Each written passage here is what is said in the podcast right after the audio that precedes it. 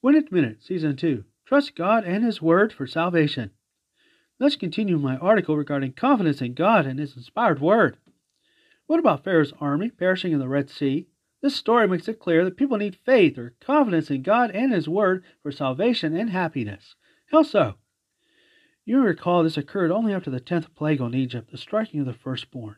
Back around the time of Moses' birth, the king of Egypt was commanding something similar regarding the Israelites in Exodus 1.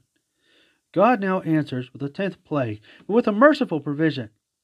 Jehovah is a God of freedom, so he allows people to choose their own course, although there are often consequences to bad decisions. Pharaoh became so stubborn, despite all the proof of God's great power over the other gods of Egypt.